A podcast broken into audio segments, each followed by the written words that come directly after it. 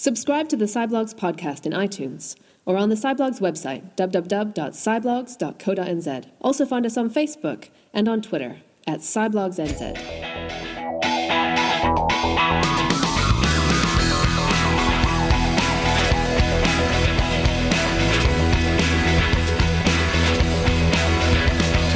On the Cyblogs podcast this week, concerns over a free trade agreement that could have major implications for intellectual property protection, a British professor on the fight for control of the internet, and playing chicken with viruses.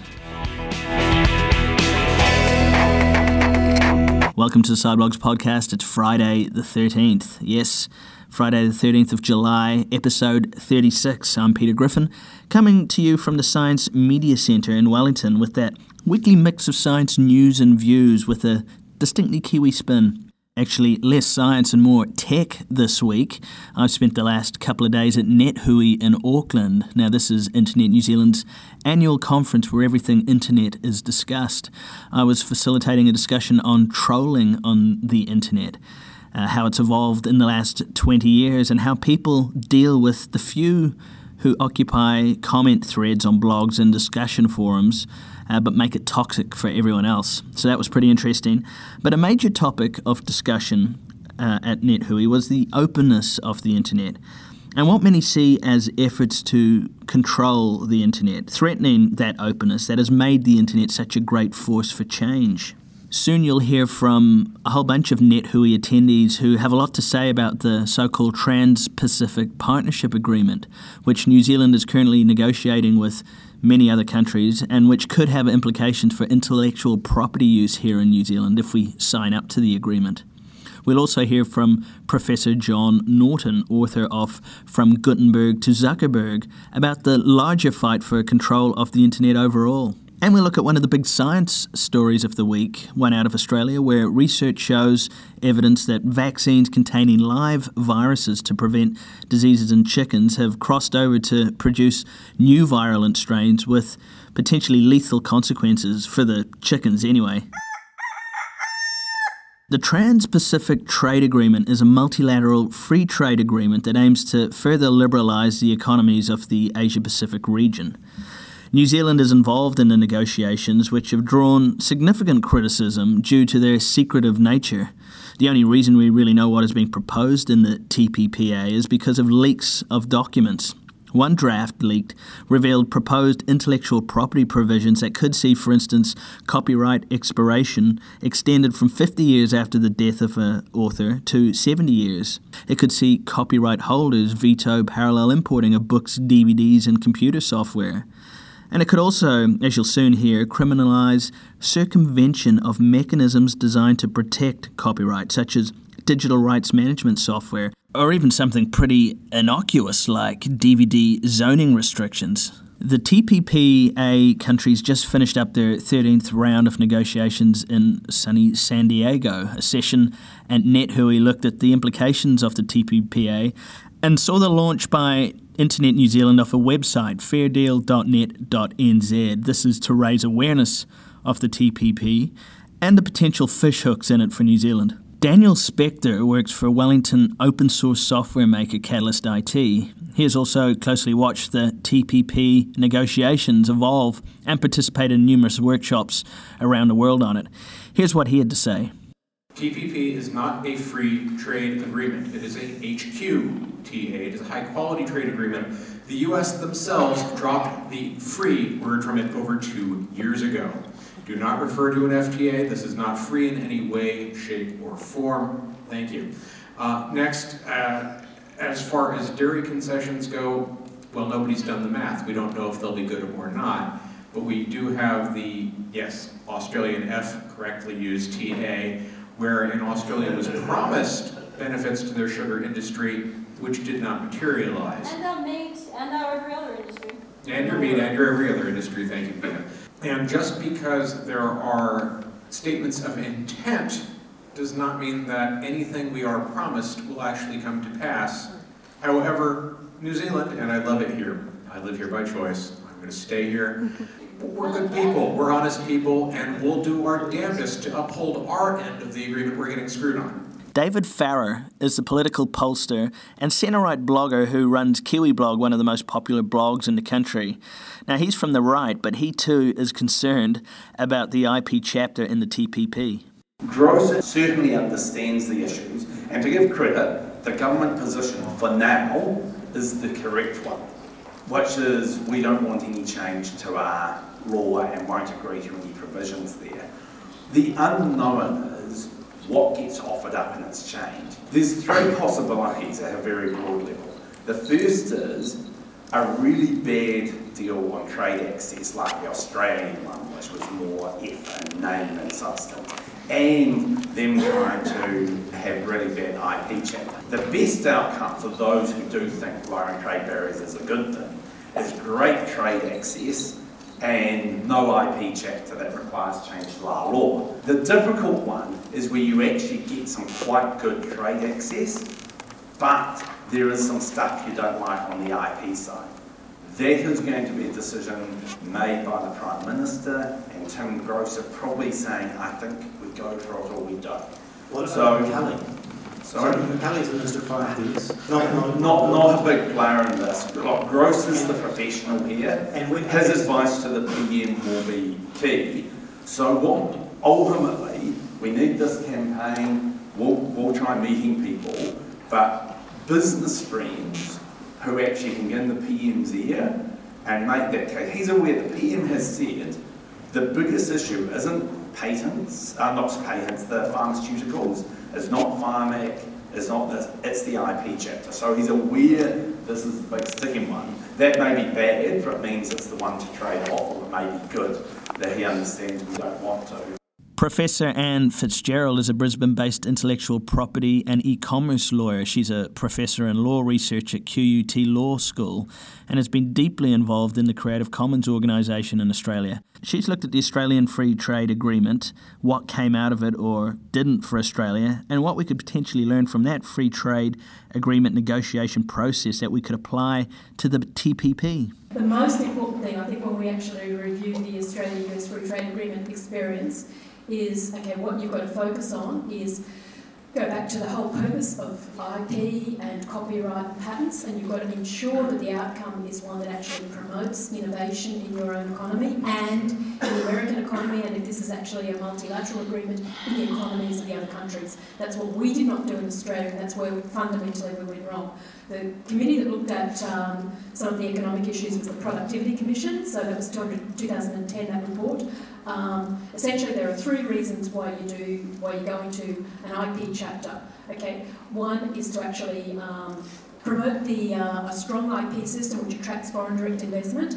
The second is to ensure the flow of revenue back to the party, which is really the, the predominant exporter of IP goods. So in Australia, that's obviously the United States, big trade imbalance there. The other one is uh, promote innovation. What we did not do uh, is promote innovation. What's happened since then, this is a very, very important point, is that the hard work of actually reworking copyright and the patent system to actually promote innovation, IP Australia led its own inquiry, consultations, etc., which led to the enactment of the Raising the Bar patent bill, so we're not actually patenting at too low a level. A lot of the work, we could actually developed entirely new information markets if we'd freed up a lot of the government copyright material. That was not done in the AUS FTA. We've actually done that by implementing Creative Commons throughout the government sector, which is now essentially the default. That's freed up the information, the copyright material for reuse to create a whole, whole new information market. So that's, to me, that's the answer. That's the way to go. Judge David Harvey is a tech savvy district court judge in Auckland. Judge Harvey is hearing the Kim.com extradition case in which the Mega Upload founder may face serious charges in the US for allegedly hosting and profiting from illegal trade in copyrighted material such as movies and music. Harvey recently ordered the FBI to give .com and his co-accused copies of evidence which would be used to prove the charges they faced. Seems like a given, but the prosecution were actually arguing that .com and his defence counsel didn't actually need access to all of the material. He also appeared at NetHui in a private capacity where he voiced his own concerns about the TPP, particularly in relation to the technology prevention measures it may require member countries to enforce. I'd like to take this down to a personal level because I said earlier on today, this change in copyright law is going to affect every single one of us, and here's how it works. Within the copyright spectrum, there are two types of rights. There's the, the author's right, if you like, the control of copying. But there are also secondary rights that sit underneath those, and what has been referred to by the Australian High Court as para-copyright. That is the involvement of technological protection measures. Now, there are technological protection measures of all, all sorts of different flavours. And one of the flavours is those that, that stops you from accessing a Region 1 DVD on your Region 4 DVD player. Now, you can hack around that, and you can do that under New Zealand law perfectly legitimately under the 2008 amendments to the Copyright Act, because access was the issue, copying was not. Under TPP and the American Digital Millennium Copyright Act provisions, you will not be allowed to do that. That will be prohibited. Point one. Point two, if you do, you will be a criminal. That's what will happen. Now, even before the 2008 amendments, it wasn't criminalised. There are all sorts of ways that this whole thing is being ramped up. And if I can use Russell's tweet from earlier on, we have met the enemy, and he is US. That was Judge David Harvey on the implications of the TPP. A while back, I spoke to John Norton, Professor of the Public Understanding of Technology at the Open University in the UK and a technology columnist for The Observer. He's just put out a book, From Gutenberg to Zuckerberg Everything You Really Need to Know About the Internet. I asked him about copyright, intellectual property, and the fight underway to control and regulate what is done over the Internet. There was always going to be uh, a real struggle to control this. Mm-hmm.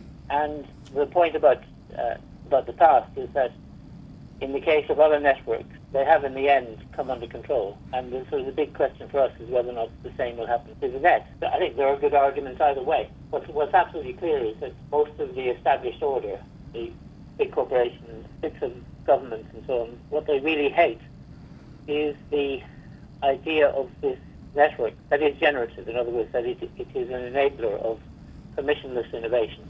Mm-hmm. And that's very unruly, and they regard that as being very dangerous sometimes, and they don't like it. And they'd really like to find some way of controlling it. The forces for controlling it come come from two sides. I mean, they come from industry, of course. Lots of companies like Apple and Google and Facebook in particular, um, and the big telcos, they're all very keen on, on getting some grip on this. And governments are very keen, and for different reasons, get a grip on it if you look at the, the, the top 10 websites, you know, there's a huge amount of concentration of power there. Absolutely. Yeah. And that's all down to us, isn't it? Yeah. You know, we, we, we, we jump like lemmings over this cliff. And when, when you see the, I don't know whether you saw the, the, the news footage, but of, of um, Apple opened, uh, was opening a, a, an Apple store to sell the iPhone 4, is it, in, in Beijing? And and there was an, an, enormous crowd gathered outside it, and eventually it was decided for some reason or other not, not to open the store, and there was a kind of riot. That's a really interesting case. I mean, this is, this is, these are people who are basically rioting because they're not allowed to become enslaved, as it were. That's really kind of weird. That's, that's the bit that really uh, uh, gets me sometimes at the moment. That, that's, and that's why I think Huxley was, Huxley was kind of spot on, which is that it's easier to control people by delighting them. You know, it's a better motivator than fear. One of the, the key sort of flashpoint issues that embodies these arguments really is copyright. And we're, we're seeing around the world, just here last year in New Zealand, the three strikes law was introduced, so people will be. Uh, go before the copyright tribunal if if they've been caught downloading um, material illegally three times. You know, you talk there, prohibition didn't work in the 30s for, for alcohol, but there seems to be just um, an inability to legitimize, for instance, the BitTorrent model to come up with a, a reasonable business model to, to, to make it work on a large scale outside of, of, for instance, iTunes. What you're looking at is the kind of thrashing of a system trying to cope with something new. Mm. And sooner or later it'll figure it out. It's a bit like WikiLeaks, that the established order is going to have to it's going to have to live with the, with, the, with the contradiction that it now faces. First of all, actually our societies now cannot do without the net. governments and industries can't do without the net. I mean, one of the lessons of the Egyptian thing, for example, Yeah. you may remember, but the Egyptian the Mubarak regime pulled the plug for five days on the net Yeah. in Egypt. Well, actually, what happened was that um, the, the Egyptian military is like the um, like the Pakistani military. It's a vast kind of uh, commercial operations because Right. they run a lot of businesses. And what they discovered in the five days that they had shut Egypt off the net is that their businesses were losing something like 100 million pounds uh, dollars a day. Wow. Okay. Yeah. So after five days of this, they saw the light and switched it back on. Now, the, the, so the first point is that actually our societies are now at the stage where, whether they like it or not, they can't do without the net. Okay? Yeah. Now, so that, that's, that's the first reality. The second thing is that, of course, there's all kinds of angst, commercial, uh, legal, and otherwise, about some of the things that the net, this, this network also enables people to do, whether it's illicit downloading or whatever. But, it, but in the end, uh, our societies are going to have to come around thinking, well, on the one hand, we can't do without this stuff. And on the other hand, it has certain kinds of affordances or properties that enable things that are awkward or difficult or unpleasant for us to happen. And we have to find a way of modifying our legal regimes to reach some sort of satisfactory compromise. Right. And we're only in the early stages of that. Yeah. So all that steel strike stuff and the rest of it is like the reflex twitching of a corpse. and I'm, I'm not saying that I approve of piracy. I don't. I don't think that downloading by teenagers is necessarily piracy, though. We, we have to find some way of dealing with this. And in, in due, we have to find it because we can't do it without the network. Yeah. Um, in due course, we will. But because none of us takes a long view of this, Mm.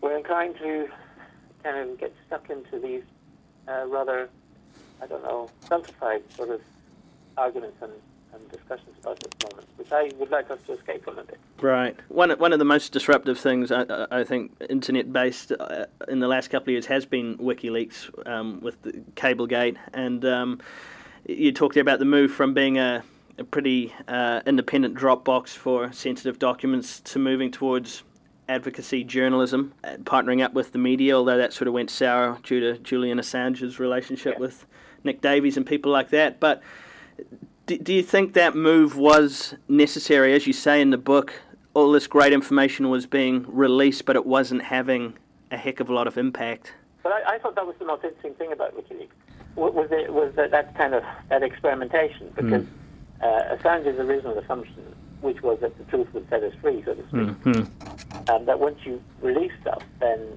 say things would happen. Well, it, so that, that, that, that, that's why I, I was fascinated by the way by this growth of the symbiotic relationship between between the the, the, the as it were, the, the, the, the, the uh, WikiLeaks model and the traditional journalism model, because I thought that was a very, very good example of symbiosis at work. Right. The thing is that it, it, it showed that, um, again, that we're in the very early stages of this. Wik- WikiLeaks was the first, in a sense, Mm-hmm. and the, the, the controversy of the Cablegate and the rest of it showed a period of very rapid experimentation, and some of it went badly wrong, and somebody went, bad, went, went from the US government's point of view badly right. It, it, it's the beginning of something, and we have no idea what it's going to look like in mature form in 10 years' time. But the fact that WikiLeaks seems to be engulfed in some kind of personality cult or flames or whatever because of Assange is kind of interesting to the media, but um, it's a side issue in the long run. You're talking there about um, the, the idea of uh, Homo interneticus, uh, sort of a new species. There's actually quite, you know, I'm seeing coming across at my desk at the Science Media Centre increasing amounts of, you know, papers, studies, evidence, peer-reviewed literature to suggest that, you know, literally we are changing um, from a neurological point of view. Younger people are wired differently as a result of being digital natives. Is that really what you're what you're hinting at there with with that term Homo interneticus? uh, in a way, kind of drawing the logical conclusion of that. The truth of the matter is that our, our brains seem to be quite plastic. Yeah. Uh, we know from, I, mean, we have the great advantage that we did a great experiment in this area with reading. We know that reading changes the brain because the structure of, of the brains of illiterates is different from the structures of people who can read and write. And we also know, I think, that there are different in brain, differences in the brain structures of Chinese speakers and, and, and others. Mm. So on. And all that shows is that because because reading is not not a natural innate thing, that the brain has to has to structure itself in order to master it, and it does. And I would say that it's therefore very unlikely that something similar or analogous is not happening to us in relation to the net, because to, in order to master and use uh, the affordances of, of the network, we have to acquire different skills, and that changes uh, the structures of our brains. Fine. That doesn't mean that we, we stop being human. It might change the ways that we think, but it might not think it might not change what we think about. Uh, it might not change our thoughts, as it were. It might change, but it does change us. There's no question. I would say there's no question about that. And the, the great puzzle is, of course, we don't know. We, we really don't know the extent of this yet, and we don't know what its long-term implications are, and so on. Just didn't know that for uh, for for Gutenberg. That was Professor John Norton. Check out the show notes for a link to a listener article I wrote based on his book From Gutenberg to Zuckerberg. Research published today in Science shows that three vaccines used to prevent respiratory disease in chickens have swapped genes, producing two lethal new strains that have killed tens of thousands of chickens across two states in Australia. The creation of the deadly new variant was only possible because the vaccines contained live viruses, even though they were weakened forms. Joanne Devlin, lead author of the paper, spoke to the Science podcast about the implications of the findings. So we've been investigating the cause of a large number of outbreaks of quite severe respiratory disease in poultry flocks in Australia. And we knew that the disease was due to a virus called infectious laryngotracheitis virus. And this is a herpes virus. But what was interesting is the strains that were causing the disease were new strains that we'd never seen before. So what we did was we sequenced the full genome of these new strains and we also sequenced the genome of the vaccine strains that were being used at the time. And what we saw was that the new virus strains were actually recombinants from the different vaccine strains, which was something that's never been seen before in the field. Okay, well, let's dig down into that a little bit. First of all, let's talk a little bit about what first kind of raised questions or raised the alarm that this might be a problem recombination of vaccine herpes viruses to form these virulent strains. Okay, so under experimental conditions, we do know that herpes viruses are able to recombine if two viruses infect the same cell at the same time. And in the lab, we've even seen recombination between mild strains generate quite a virulent virus. So we knew that it was possible, at least in theory. However, the chance of it occurring under natural conditions was always thought to be very remote, and that's because of the low likelihood of co-infection of the same cell with two viruses um, under natural conditions. And so you wanted to look at whether this was happening in view of the emergence of these of these virulent strains in the field. How did you set up a study to actually look at this question? Yeah, so what we did is we looked at the two field strains that were causing most of the disease outbreaks, and we actually call them type 8 and type 9 viruses. And that's just based on a little test to look at their genetic profile, quite a simple test. What we did is we collected some isolates of these two different strains and we grew them up in the laboratory. And then we used high throughput DNA sequencing to determine their entire genome sequence.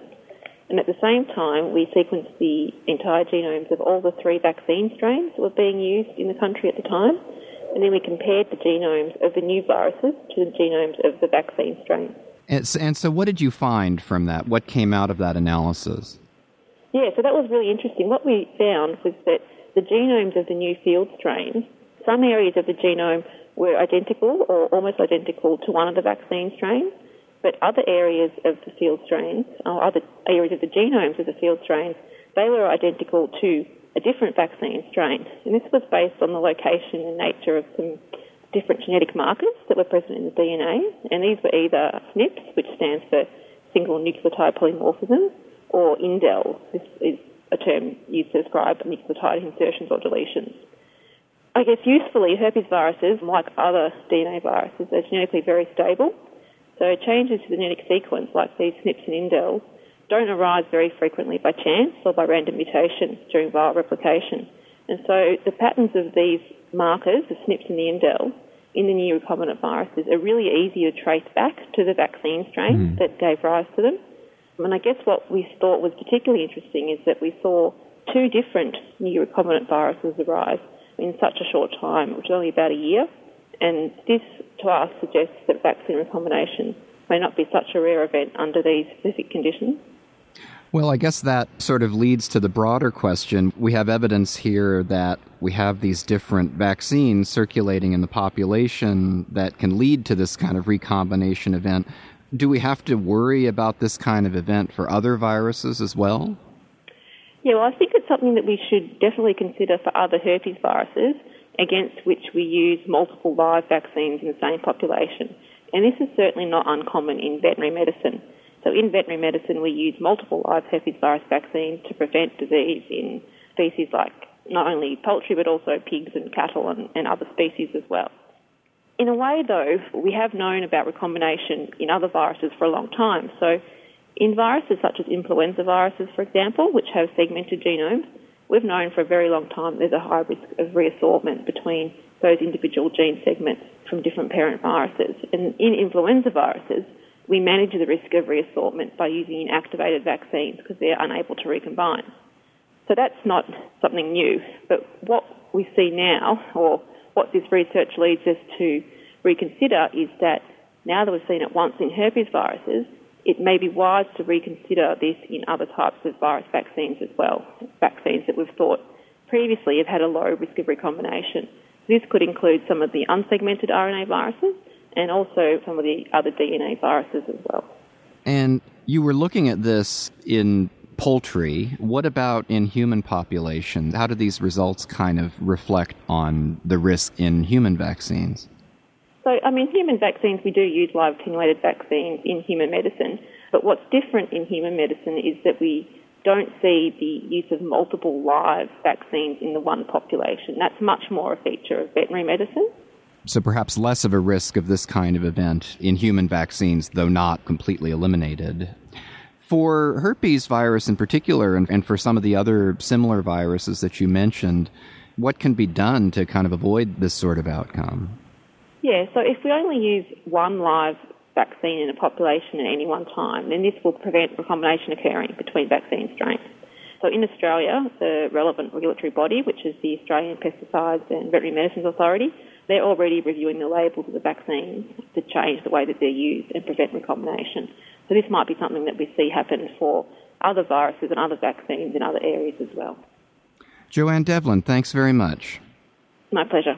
Joanne Devlin talking to the Science Podcast, and that's our show for this week. Check out the show notes at cyblogs.co.nz. Follow us on Twitter at cyblogsnz is our handle, or Facebook, facebook.com forward slash sciblogs. We'd love some feedback on the show. Tune in next Friday for more science news and views with a Kiwi spin here on the Cyblogs Podcast.